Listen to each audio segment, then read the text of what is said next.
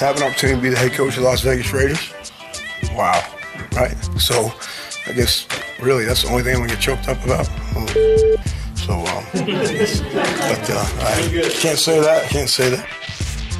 Now, back to Cofield and Company in the Findlay Toyota studio. studio. Yeah, this whole firestorm, I guess that's uh, one of the positives that came out of it is uh, Rich Bisaccia gets a chance of a lifetime here. Who knows? Raiders go on to have a magical season.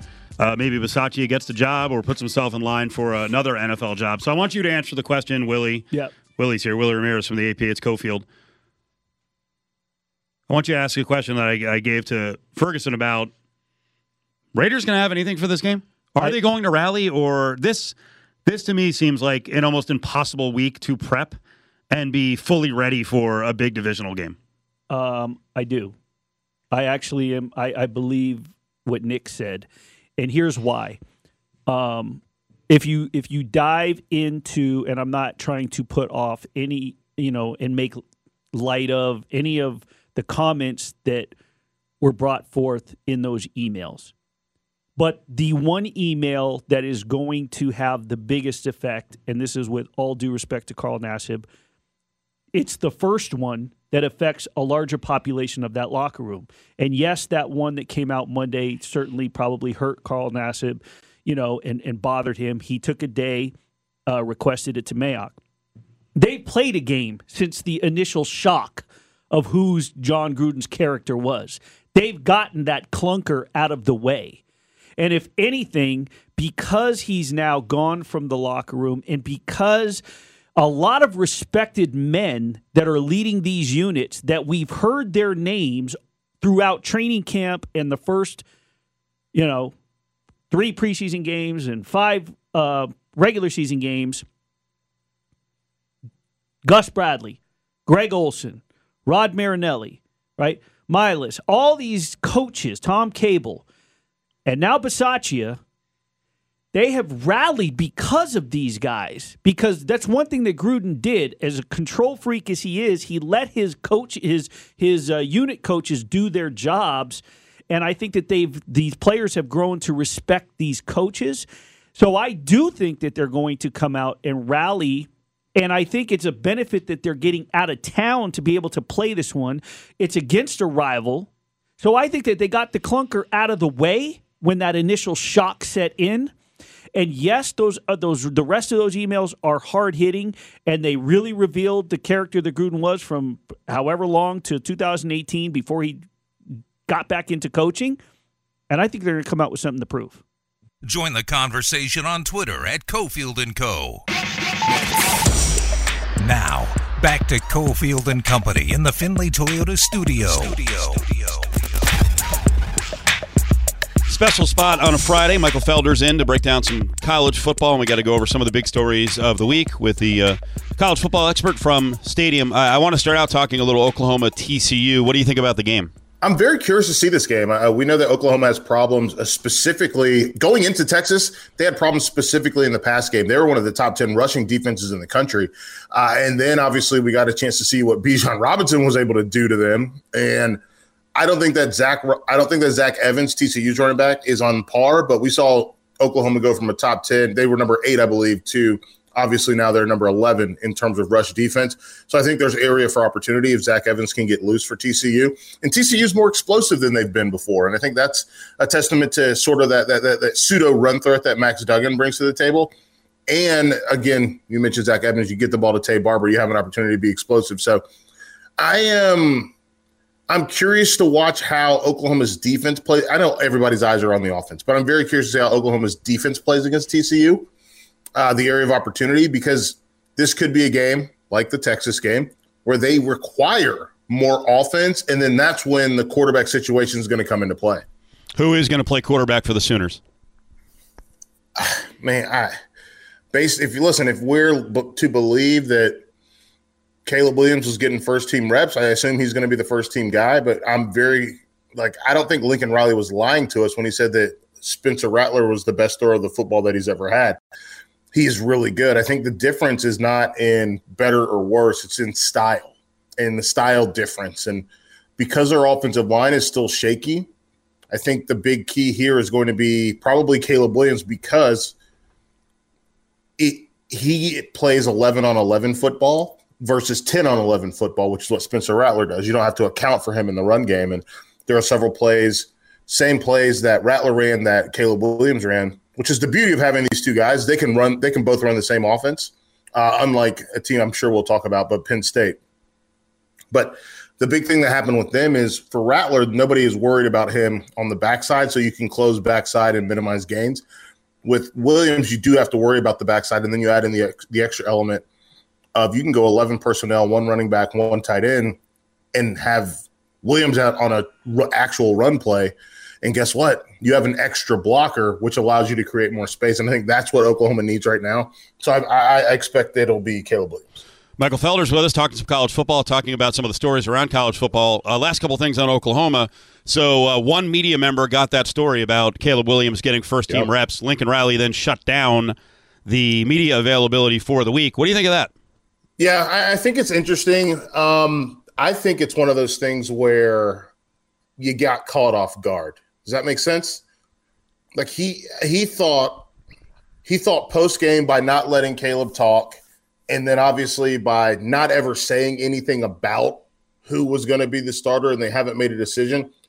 I think he thought he sidestepped it and was able to, to, to move out of the way of this, and then that report comes out, and for him, he's getting sideswiped. And I'm not saying it's good or bad. What I'm saying is his thought process. And yeah, you can't have that happen, especially in the NFL, uh, if that's his next move. But also at a big time college football, you have to be able to be prepared to answer those hard questions.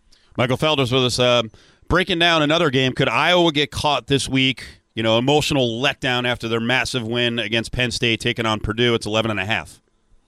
I, I don't think they will. I, I think one of the beauties of, of, of, Iowa is that they know who they are. And we've I've said this multiple times on the show already. They know who they are. They know what they do. They know what they're good at. Uh, there was nothing for me, uh, and people are going to talk about the Alabama win loss, whatever. But there was nothing more beautiful. I haven't seen a more beautiful sight from a football standpoint than Iowa being down ten points with 21 minutes to go, six minutes to go in the in the third quarter, 21 minutes overall and they said, you know what? Let's just be who we are because if we lose, this is how we're going to lose. And they went to 22 personnel, two tight ends, two running backs, and they're like, this is how we win.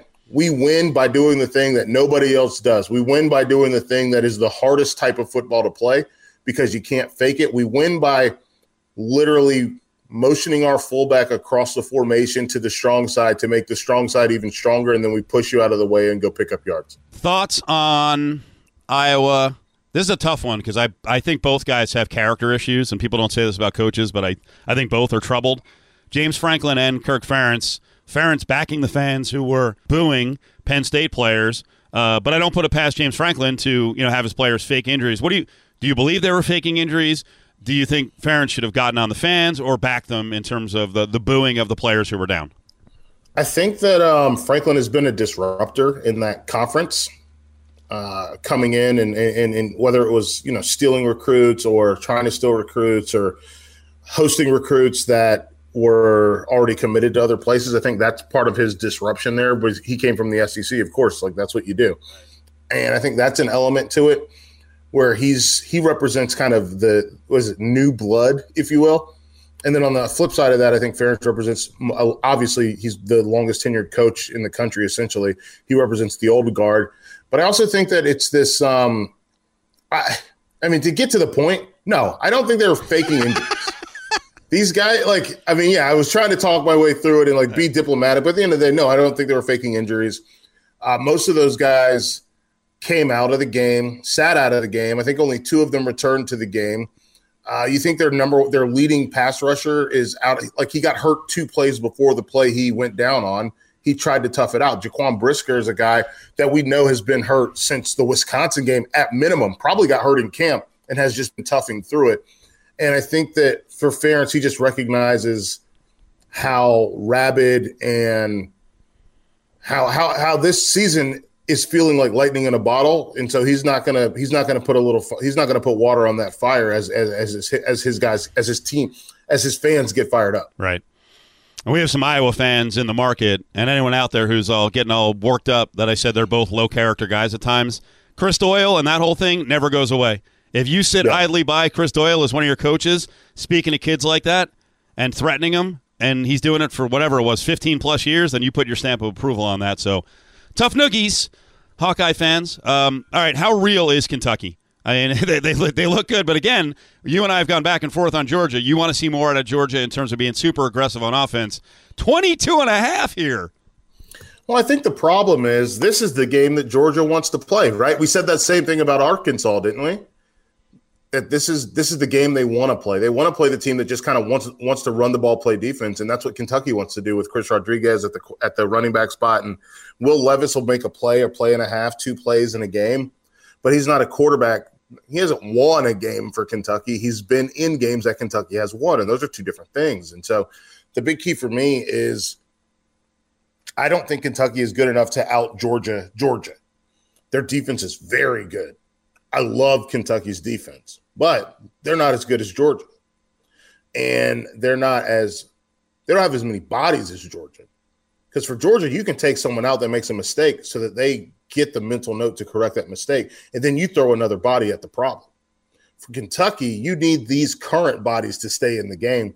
And this is going to be like my big thing that I've said multiple times to people about this game. I just don't want it. I don't want that many injuries in this game. I just don't want people to get hurt because this game is gonna. Uh, this game's gonna be like. Um, we only had one set of boxing gloves growing up, Steve, and so we have one pair of boxing gloves. And so I was left-handed, my brother was right-handed, so we just split the gloves up. But there was no defense, and it was just you punch each other until somebody loses. Right.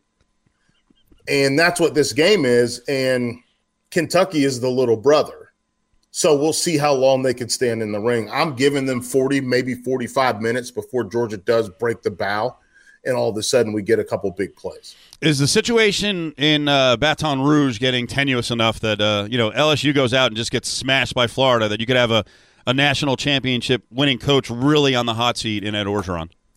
Yeah, absolutely. I mean, what What do you think about Ed? Because this is a question that I, I, have asked this question back to people because everyone's giving me the same answer. I want to see if you give me a different answer. But what do you think of Ed Orgeron at LSU? I never thought it was a good hire. I've always thought Orgeron was more of a CEO and, and a recruiter, and good for him. He got Joe Burrow, but that was someone else's players. You know, with Joe Burrow added in, I don't think he's a big time head coach. Okay, so you and I are on the same page because everything I've heard from other people is like he's a perfect fit because he's a Louisiana guy and he knows the area. And I was like, yeah, but none none of what you're saying is he's good at his job. he's not good at this job. He's been bad at this job in multiple places. And now LSU, he's bad at it. And so I think the key for me is like, man, everyone's going to be a good recruiter at LSU unless they're maybe what Chip Kelly and they're completely apathetic about it. But the reality of it is, everyone who puts the effort is going to be a good recruiter at LSU. But everybody else is going to, they're going to hire better coordinators. They're going to be a better coach in general. They're going to be a better um, personnel liaison in general. Like it's cute and everything that he does, and Coach O talking like this, and you know, Coach O want to get in the house and had a gumbo. But at the end of the day, most people are going to be better at that. The coaches that are qualified to have this job are better than him at all the things that actually matter when it comes to winning football games, uh, with the exception of being from Louisiana and really loving that program. So he's good at two things that don't help you win football games, and that's proven by, I mean, how few games his football team has won. Yeah.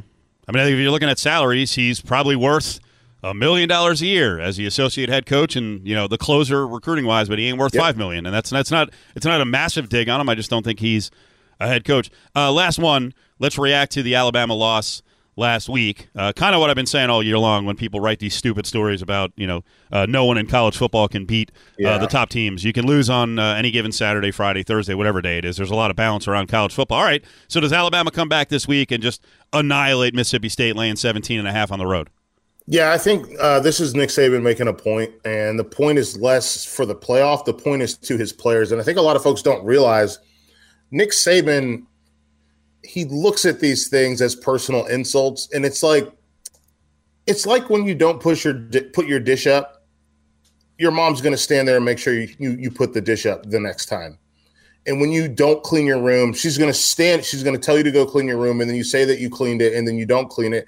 The next time, she's going to stand in your room while you clean it, and that's what Nick Saban is going to do. These players, um, both the, the specifically the secondary, which is supposed to be his pride and joy, uh, gave up huge plays, had massive coverage bust, all those things against Texas A&M. Um, so three things: the, the the secondary, special teams, where he spent his time making sure that they had a punt block against against a left-footed punter, not very left-footed punter, not very common in college football, not very common in general. And they made sure they had the right punt block on to get points. And then his special teams gave away a touchdown on the very next play or on the, the play after the PAT. They gave up a touchdown because they didn't they didn't cover correctly. And then they're all his offensive line. They weren't able to run the ball the way that he wanted to run the football, and they weren't able to con- play ball control once they got the lead. And those three things, expect those to be drilled in this next this next game. Expect his secondary to be a hyper focus for him. Expect the special teams to be a hyper focus for him, and absolutely expect that they are going to run. They're going to get Brian Robinson had what 36 carries um, the game before A and M, and they were focusing on running the football. I expect them to have at least 25 this weekend against Mississippi State. Michael, awesome spot. Uh, Mike Felder does a ton of podcasts. What was the the best podcast you did this week? What was the best one? What was the best Ooh. moment? Best one this week. I uh, got Marshall Newhouse, former offensive lineman for the Raiders, for the Giants, obviously Super Bowl winner with the Green Bay Packers. Marshall Newhouse is on Tape Don't Lie. It's called Tape Don't Lie, the podcast. We talk about the offensive line, running back relationship, and get into is it always the offensive line's fault? Awesome. Sounds like a good one. Michael, we appreciate it. We'll talk to you. All right, sounds good. Take it easy. There he is, Michael Felder from Stadium, our college football expert here on a Friday. His spot today is brought to you by Nova Home Loans, you know, around Las Vegas, property values have gone up 20% year over year, but so have rental rates. Quit paying your landlord these record high rental rates and purchase a dream home today. Nova Home Loans has the best combination of service rates and fees 577 2600 is the number, and you want to jump in now before the record low interest rates go way up. If you're a veteran or active duty military, Nova Home Loans has something special for you. No lender fees that can save you 1300 bucks. If you have credit issues, you need help with your down payment, Nova Home Loans is the place to go. But stop paying rent. Buy a house, buy a condo. Call Nova Home Loans, Dustin DeHart, 577 2600. Stick around. Cofield and Company returns in minutes in the Findlay Toyota studios.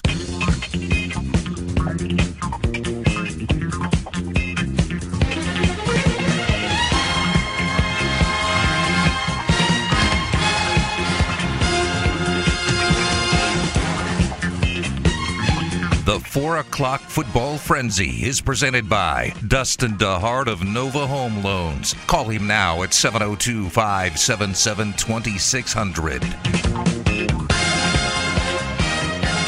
Let's follow up on one more college football game after we talked to Michael Felder from Stadium, adding the bleachers on Twitter, and that is the local game.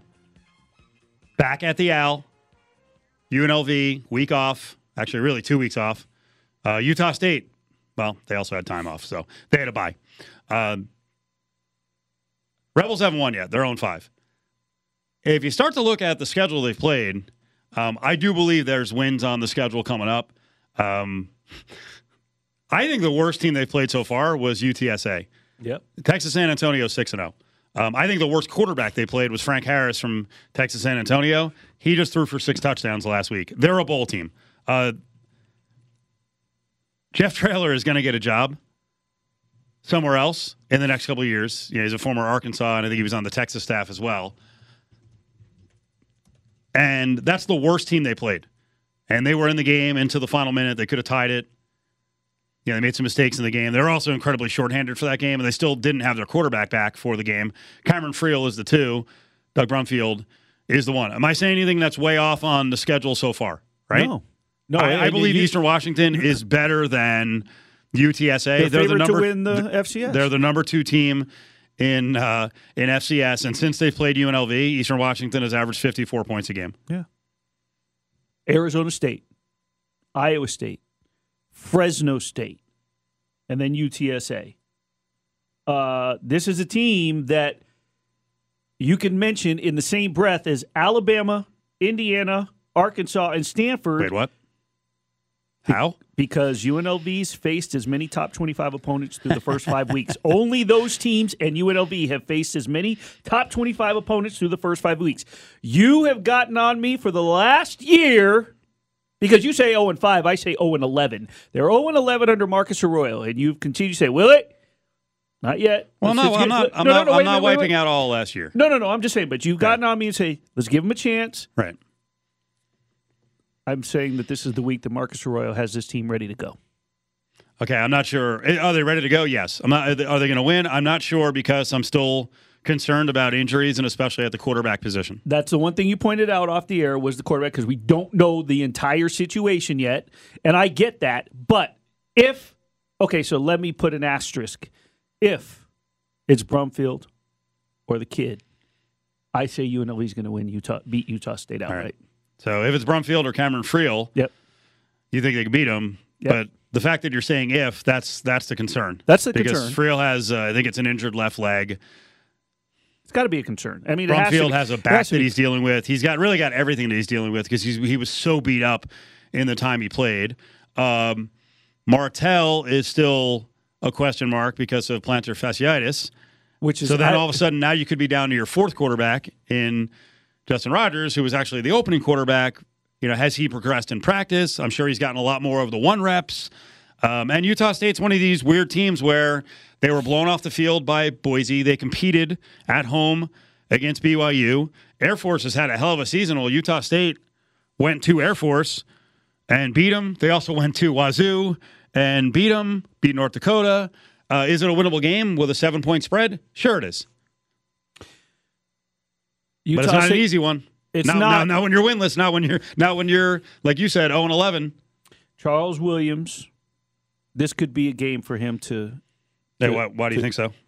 I just don't. Uh, Utah State. You look at the makeup of this defense. You know, what I mean, I mean, yeah, I think that they they probably caught Washington State off guard in that first game. Although Washington State, nothing to write home about. But North Dakota, they go to Air Force. I mean, they get they put three points up on Boise State. They always play BYU. That's I mean Utah. That that you know all the those inner Utah schools. They play BYU tough. It's sort of like they're the one game that they all they go gung ho for. They lost thirty four to twenty, but you know that defense.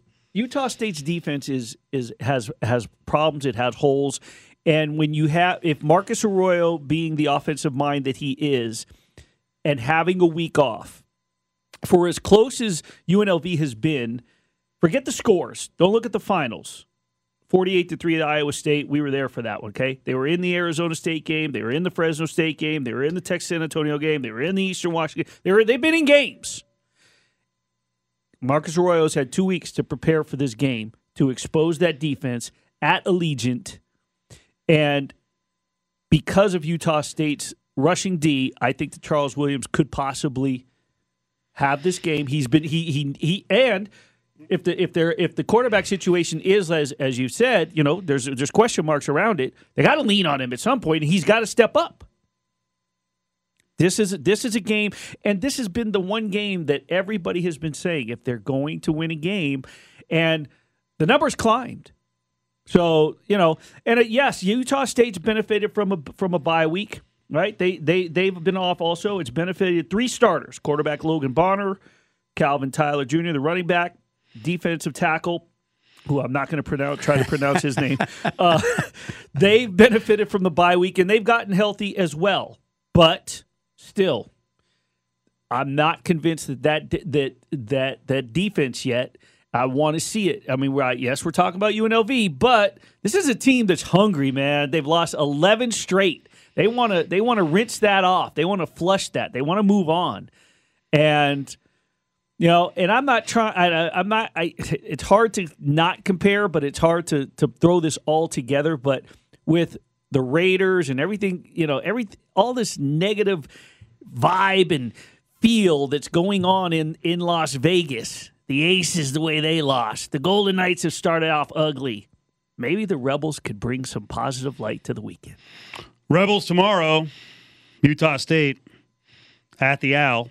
They have back to back games at Allegiant. That includes a, a quick turnaround Thursday against San Jose State. And the, the theme of today's show certainly is will UNLV be ready from the injury standpoint, even after a two week layoff? Again, that's a four o'clock start tomorrow. Will the Raiders be ready? We'll jump back on the Raiders with the former Oakland Raider and our Friday football insider, Stanford Routt. Dustin DeHart of Nova Home Loans brings you the 4 o'clock football frenzy. Dial 702 577 2600 now. Home prices have never been higher, and interest rates have never been lower. Get your mortgage tune up today by calling 577 2600. Now, back to Cofield and Company in the Findlay Toyota studio. Friday on Cofield and Company and Stanford Routt, the former Oakland Raider is in with us, and uh, normally we're talking football, but my God, what a week for the Raiders! Shamed around the league. Uh, we'll get into the uh, aspects of that, but I'll throw it up to you, Stanford. First, your reaction on what Jon Gruden was emailing over the years and uh, the decision to push him out. Oh well, first off, you know that was pretty uh pretty disturbing to go ahead and see the first comment about the Michelin tires talking about DeMaurice Smith.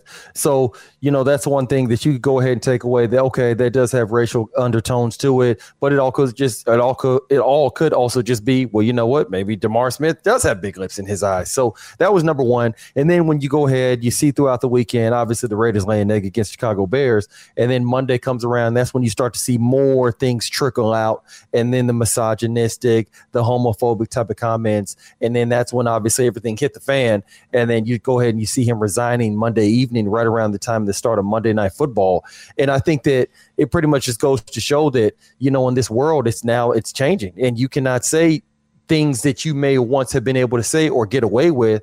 And I think that uh I, I think that when you look at it, obviously Jon Gruden didn't want to go through all of the red tape and everything that was going to happen if he wanted to try to stay because you got Carl Nassib on the team. He's your first openly gay player. How do you look him in the eye and tell him, hey, I support all people from all sexualities, all walks of life, things like that? Not to mention, majority of your team is African American. So I think that uh pretty much uh, the right decision was made. And uh, it does make me wonder whenever you then turn around and see how Mark Davis didn't fire Jon Gruden, and then you see throughout the week, Mark Davis did not want to come to the to the podium and answer any questions. He gave that one flipping comment about no comment. Uh, ask the NFL; they're the one who has all the answers. And I think that when you look at how for Mark Davis, and I love Mark Davis, like I said, loved his father as well. So he's the one that wanted Jon Gruden out of the broadcast booth and back on the Raider sideline. He's the one that wanted this. So when all of this happens and you're the one who wanted this guy, you advocated for this guy, you got to be the one answering the tough questions, not your interim head coach. There's a lot there to unpack. There's a lot yes. there. First of all, let's go with the premise that the NFL pushed out Jon Gruden because you suggested that Gruden kind of wimped out and walked. So which one do you believe it is? That Gruden was like, I don't want to deal with this, or that the NFL pushed him out? I think it was probably a little bit of both. I think that from what I understand, from what I've been told, is that as far as the NFL came across these emails when they had the investigation into the Washington football team, and they went ahead, they notified the Raiders, like, hey, you know, this is what we found in some of these emails. And so uh, the the NFL they were urging Mark Davis, hey, you need to go ahead and handle this. You need to take some action. And Mark Davis apparently, the, or should I say, the Las Vegas Raiders were like, no, we're just going to stand pat for right now. And so the NFL's like, oh, okay, y'all want to just stand pat? We're telling you that you need to do something. You need to handle this situation. Oh, you want to stand pat? You want to go throughout the whole weekend and not do anything? Okay, you know what? Uh, New York Times. Here goes a few other emails that Jon Gruden apparently said uh, uh, to Bruce Allen in these uh, in these exchanges over the internet. So that's when all of a sudden, like, okay, since you don't want to go ahead and make a move, we're now going to put up more evidence. So you got more questions you got to answer, and it just becomes so much of a you know what storm that heads are going to naturally roll just off the simple fact of like media pushback, backlash. And then you see Jon Gruden decided, hey, I don't want to be a distraction. Let me go ahead and get up out of here and then just resign rather than be fired. And I think that it's very telling because, in my opinion, for that to be just the tip of the iceberg for the emails, for Jon Gruden to resign, not wait, stay on to get fired that way, he still gets the remainder of his contract. For him to go ahead and, re- and, and just resign and basically forfeit the remaining 60 some odd million or whatever he has on his contract, that tells me that he knows there probably was something even worse on those emails and that the NFL, the New York Times were just sitting on the bulk of that iceberg and just waiting for to go ahead and release it down the line. That's what makes me uncomfortable about this whole thing. Where's the rest of the information? Where's the information on the football team, the uh, the former Redskins? Where's the information uh, from the other 650,000 emails. I don't know. I'm disturbed by the way this whole thing is handled. Uh, you see, there's some media cooperation, maybe too much media cooperation with guys like Adam Schefter. My take on the Gruden part of it is, I I'm I'm to the point now. Um, unless you can prove that there was a crime or that Gruden not only spoke like this, but through his actions actually denied people opportunities, then I actually think for Gruden, it would have been worse off in some ways. He's still going to get his money, but to stay on and have to face the music before every game in every city and explain that he's learned, he was stupid, you know, be shamed. I don't see what's accomplished by booting him out of the league and then like a week later, people just forget. Make Jon Gruden go through the gauntlet and really learn the lesson. And also, it show, it shows other coaches stop acting like this, stop thinking like yeah. this, stop speaking like this. Well, I think that, uh, I, I, and trust me, I, I remember having this conversation with just somebody yesterday, and what I've always learned you know, I trust me, I'm, I'm, with you. He probably should have to go through those, answer those tough questions, look his black players, his gay players in the eye, and actually have to go ahead and try to drum up some lie to them of, hey, I know I said that stuff, but you know, I still respect you, I still support you, even though the players are gonna look at him like, bruh, you know, we don't believe nothing that you say, uh, based on what we read in those emails. Um, and people, people that are in positions of power people that are in positions where they really, really have a lot of influence and make a lot of money as well. Like you look at Donald Sterling, former uh, owner of the Los Angeles Clippers. He's a billionaire, so you know it's not about the money for him, but just the simple fact that he no longer has this entity, this organization that he can control, that he owns. Just off of that alone, that's enough of a blow to his ego. And so, for a guy like Jon Gruden, who obviously was the, temp, the Oakland Raiders head coach, then went to Tampa Bay, won a Super Bowl, then was in the booth for ESPN for so long. And a lot of people raved about him because he was damn good at what he did when he was in the booth. And then leaving the booth, coming back to the Oakland, now Las Vegas Raiders. Just the simple fact that Jon Gruden has to resign, not get fired, resign from his job for something he said as far as a decade ago. And now, when you look at it in its totality, hey, anything is possible. Miracles do happen. But Jon Gruden is not going to be able to get a job for a long time. So just off of the fact that I had to resign from my job, where I was the highest paid coach in the NFL, probably in NFL history, and now I no longer can get another job. Just the simple fact that he's now going to be going to bed, waking up every day. It's not like he needs the money, but just the simple fact that he no longer has control. He no longer has control over his situation. He no longer can just demand a certain salary. He's getting paid, I think, four, five, six million from ESPN in the broadcast booth, and then walks right into a double digit million a year job with the head coach in the Oakland and Las Vegas Raiders. Just off of that alone, that's so much of a blow to a man's ego who's always been at the top of the heap. He's always been at the top of the uh, of, of the mountaintop when it comes to everybody within his industry. That alone is going to be a blow to his ego. Where even though I believe certain things as men, certain things are just in you. Like there's certain things you can do as a human being. It's just in you. Yeah, you can go and get therapy. You can go and get sensitivity training, all of that, but it's just in you. Period. It is. And players, we know that. So even if he does go and, you know, get changed and this, that, and the other, just the simple fact of knowing that he no longer has his great cushy position that he had as the head coach of the Las Vegas Raiders, or and he can't go back to ESPN just off of that alone. That is enough for him to sit in his house and think, hmm, you know what? My mentality, my mindset that I vehemently believe in, because that's why he was saying it, maybe I do need to change it a little bit because look where it got me. And it's not like I can go ahead and just go knock on somebody's door, make a phone call because I got a lot of connections that I created over the years and just get another job because my mindset now has made me radioactive. It's now made me toxic in, you know, the 2021 terminology. So I think just off of that alone, that's going to be something that's going to work on him. Now, I agree with you. He does need to deal with the embarrassment.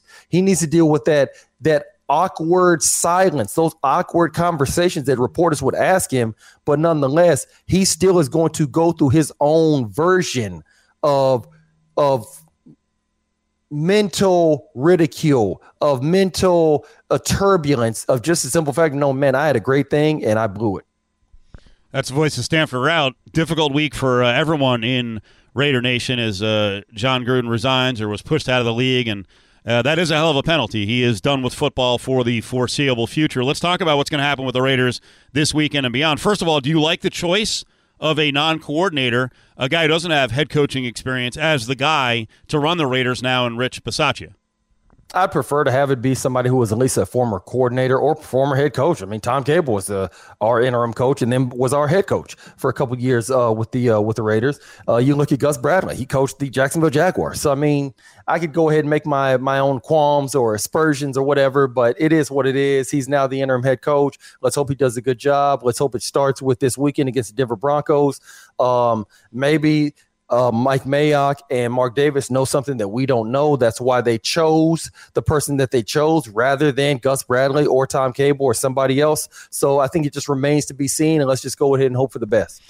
What's your biggest concern? Uh, I'll go down a list here. Uh, should we be worried about the fact that now Greg Olson will be exclusively calling the plays? Gruden's not around. Is that something that's going to be a problem? I don't know. I think it really just comes boils down to exactly how much input did Greg Olson have going into all of this as far as the play calling, a, lot, a lot of the input during the weekend install, exactly things like that. So if he had a lot of input, a lot of install, and it just so happens that Jon Gruden is the one on Sunday afternoons calling the plays, but Greg Olson, much like Eric Bieniemy with the Kansas City Chiefs, is actually doing the install. He's creating the plays. He's deciding, okay, this is what we're going to go ahead and keep. This is what we're going to go ahead and discard, things like that. If Greg Olson plays an integral part – in in the installation from a week to week basis as far as every day being at the office, being at the facility, things like that. I don't think it's going to be that big of a difference. But if it's a situation where Jon Gruden is the one during the install, he's the one deciding what plays are going to be in, what plays are going to be out, and he's calling the plays on Sundays, then I think you're going to be in for a little bit of a rude awakening when it comes to the dichotomy at which you'll see with when the Oakland Raiders go and take the offensive side of the ball right now versus pre Jon Gruden's firing. Yeah, what you'd love to know. I'm sorry, resignation. Yeah, yeah. Uh, what you'd love to know, Stanford, is how practices went this week. Because all, all coaches yeah. and even the players know. Like, we just had a crappy week of practice. And I wonder, you know, with the distraction and having to answer questions about Jon Gruden, if they actually were able to have a normal to good week of practice before this game against the Broncos, who certainly are a dangerous team. That's definitely where leadership comes in older players like a KJ Wright, older players like a Derek Carr, even though he's not old, but he's older when it comes to the offense side of the ball. You look around, you see guys like Casey Hayward, guys like that. That's where leadership really comes in. The Gus Bradleys of the world, the Tom Cables of the world, because I know Tom Cable, I played for him. So that's where those guys have to really make sure that they keep everybody in line. Hey, guys, listen, Football is all about handling adversity. We got dealt a big blow of adversity over the last seven days. We got to find a way to push through this. Yes, it happened. There's nothing we can do about it. We got to push forward and figure out how we're going to navigate against the Denver Broncos. We can't let the media and everybody else and all the questions go ahead and shift our focus from the point at hand. We got to go ahead and stick with that. I think that right there comes down to leadership, that comes down to coaching, and the coordinators this week have to do an even better job of making sure that their guys are ready and not succumbing to the distractions. Well, you mentioned guys like KJ Wright and Casey Hayward. I wonder if the other thing they dealt with this week, because, you know, football coaches always talk about player led teams. What about motivation? You know, in a league where it's made up of 70% African Americans, as you said, the roster is full of African Americans. Mm-hmm. If some of them are like, you know what, there's something bigger here. Like, I don't want to play for Mark Davis. I ain't fired up about this. He didn't seem to take this very seriously. I wonder what the focus on that front is. Oh yeah, you're definitely going to probably see maybe even situations like that in the offseason with guys not wanting to resign, guys not wanting to sign with the Raiders.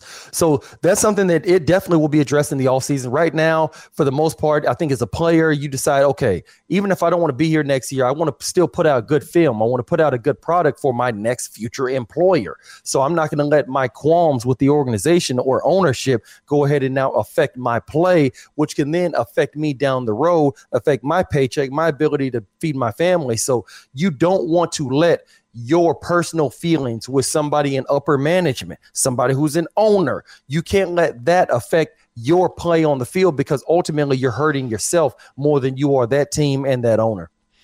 Uh, let's close on this. I've seen some, I think, really stupid and bad list of potential head coaches down the road for the Raiders. These are four Yes. guys that I would be interested in. One, Eric Bieniemy. Two, Todd Bowles. Go much younger. Well, not much younger than Bieniemy, but I've always been fascinated with uh, Kris Richard, who's now with the Saints as a DB coach. And then there's an older guy who some think is a good coach, maybe wasn't a great game manager, but knows the division, in Anthony Lynn. Anything pique your interest in that group? They're all they're all a little bit Uh, different. I mean, yeah, I, like I said, Eric Bieniemy. I would love to see him go ahead and get his first head coaching his first head coaching gig after he's been a bridesmaid in the head coach interview process for a number of years. It seems like he's never the bride. Anthony Lynn, I I liked Anthony Lynn back when he was with the uh, San Diego and then Los Angeles Chargers. I liked him. Uh, Shannon Sharpe speaks highly of him because I think he played with him or coached with him back in his day with his days with the Denver Broncos, and even going back to Anthony Lynn's days uh, for the Buffalo Bills. So uh, I think that would be a, a fine hire. You look at Kris Richard; he's done a pretty good job. I remember he was a defensive coordinator, I believe, one point in time for the Dallas Cowboys. Uh, was a part of the DB coach for the Legion of Boom back when they had their heyday. So I think you just listed a number of good candidates.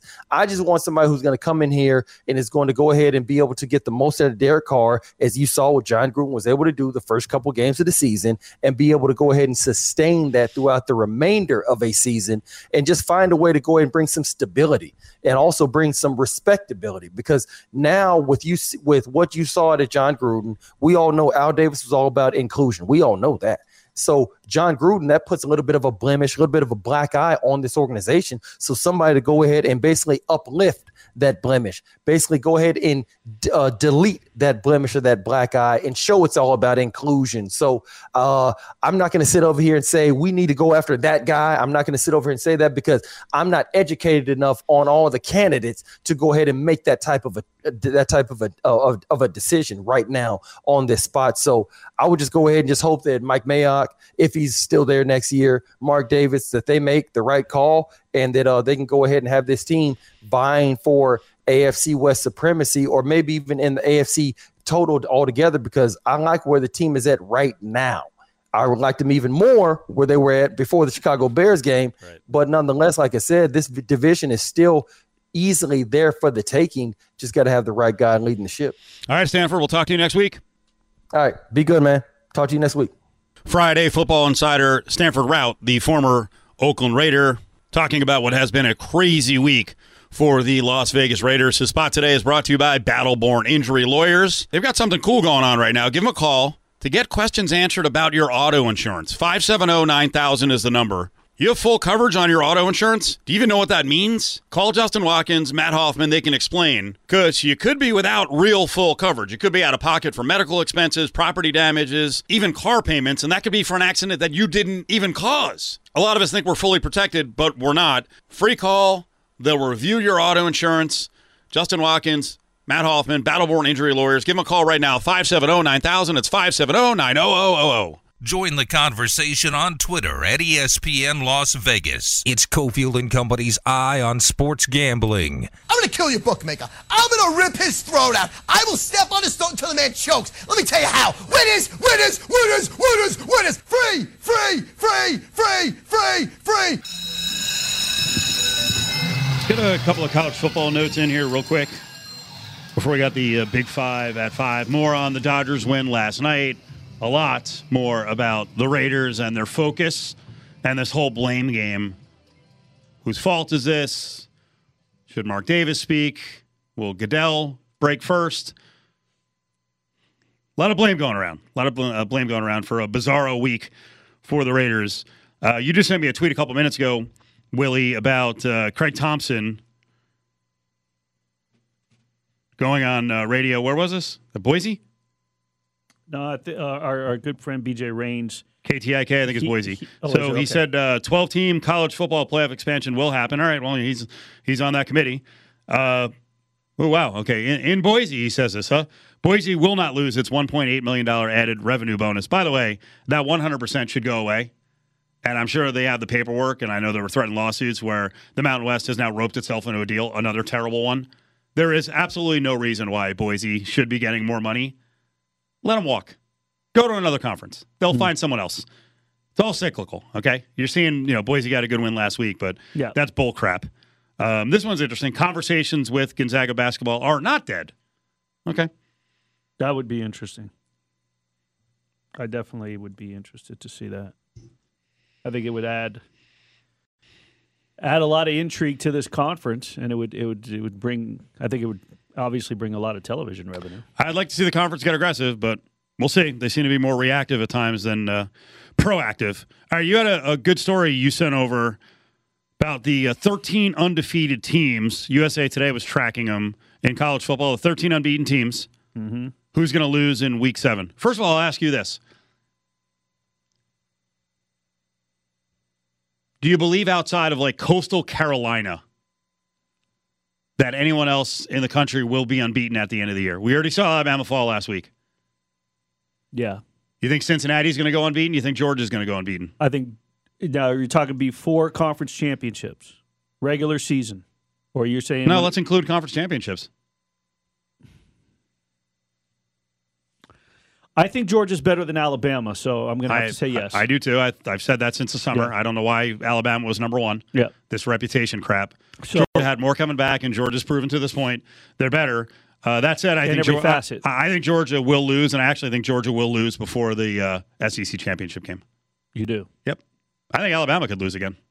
I think Alabama could lose again. I'm not sure on Georgia. I think I actually like Kentucky to cover this week. Uh, Georgia, the rest of the way, has Kentucky, Florida, Missouri, at Tennessee, uh, and Georgia Tech. I think they could certainly lose a game in that bunch. So, that, and that's also why I told you about ten days ago there was some jabroni from the New York Post who's like, "God, boring season. No one's going to beat Georgia and Alabama." Man, hours later, Alabama falls at Texas A&M.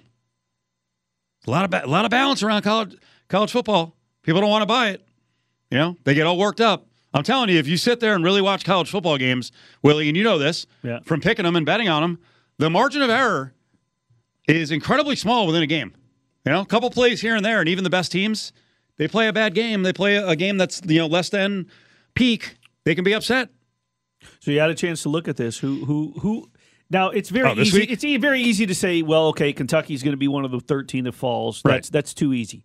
Um, I I I think I know who, you know, out of out of out of a big matchup, who I am picking to lose. Yeah, so Georgia's got Kentucky, Iowa. I, there's no way Iowa's going unbeaten, so let's stop with that. But they play Purdue this week. That's certainly a spot they could fall in. Emotional, you know, spot last week against Penn State. They could come in less than stellar. Um, Central Florida without the quarterback against Cincy. That's a tough one. Oklahoma every week is a crapshoot. So, and TCU is a giant pain in the ass. Always, I think um, Oklahoma State is going to lose. Yeah. So Oklahoma State and Texas. Yeah, at Texas. Texas is that line's dropped. It's, I think it's dropped a little bit. I think it's. I think it was. I think it opened five. Um, it's- it's dipped to about three and a half.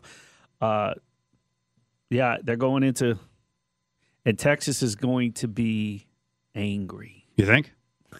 That was a gut punch last week. I mean, and you know what? Here's what's funny. I saw that score, and you know, every Saturday I'm up early, and I'm I'm, I'm in the mountains somewhere hiking, and I saw that score, and I was like, they're they're they're up too big, too early, too soon. This game is far from over for as big of a margin I'm looking at in this red rivalry, Red River rivalry, and sure enough, I by the time I got home. Oklahoma was it, was it was a shootout, and it was a, such a long game. But I think they're going to be fired up. I think this is this is the week that uh, Oklahoma State falls. I can't wait to send out the alert. Number 25, Texas avoids upset against number 12, Oklahoma State. Well, Texas is favored, even though they're lower on Right. the rankings, which is also why the rankings are bunk. And then you'll get, as you call them, the jabronis. Oh, there'll be headline writers out there like, you know, Texas shocks. Texas pulls upset at Oklahoma State. They're three and a half point favorites. That can't be an upset. Right. Stop. Wait, there's an undefeated team playing tonight. San Diego State. I don't think they're going to fall. I don't think so either. No. Going up And to uh, right now, Clemson is on the road. Uh, they've already taken their blows. Maybe. I actually like Syracuse in this one. I took the points. All right. Well, scoreless five minutes in. And again, that's up at Syracuse, so they have a good crowd up there. And Syracuse has had their moments over the years against Clemson. All right, we'll go through a bunch of the NFL games in the five o'clock hour. We'll get to uh, what's going on right now with the Vegas Golden Knights as well. I, you like that? What's going on? It's two games in. Panic! Panic mode. Cofield and Company will be back in minutes right here on ESPN Las Vegas.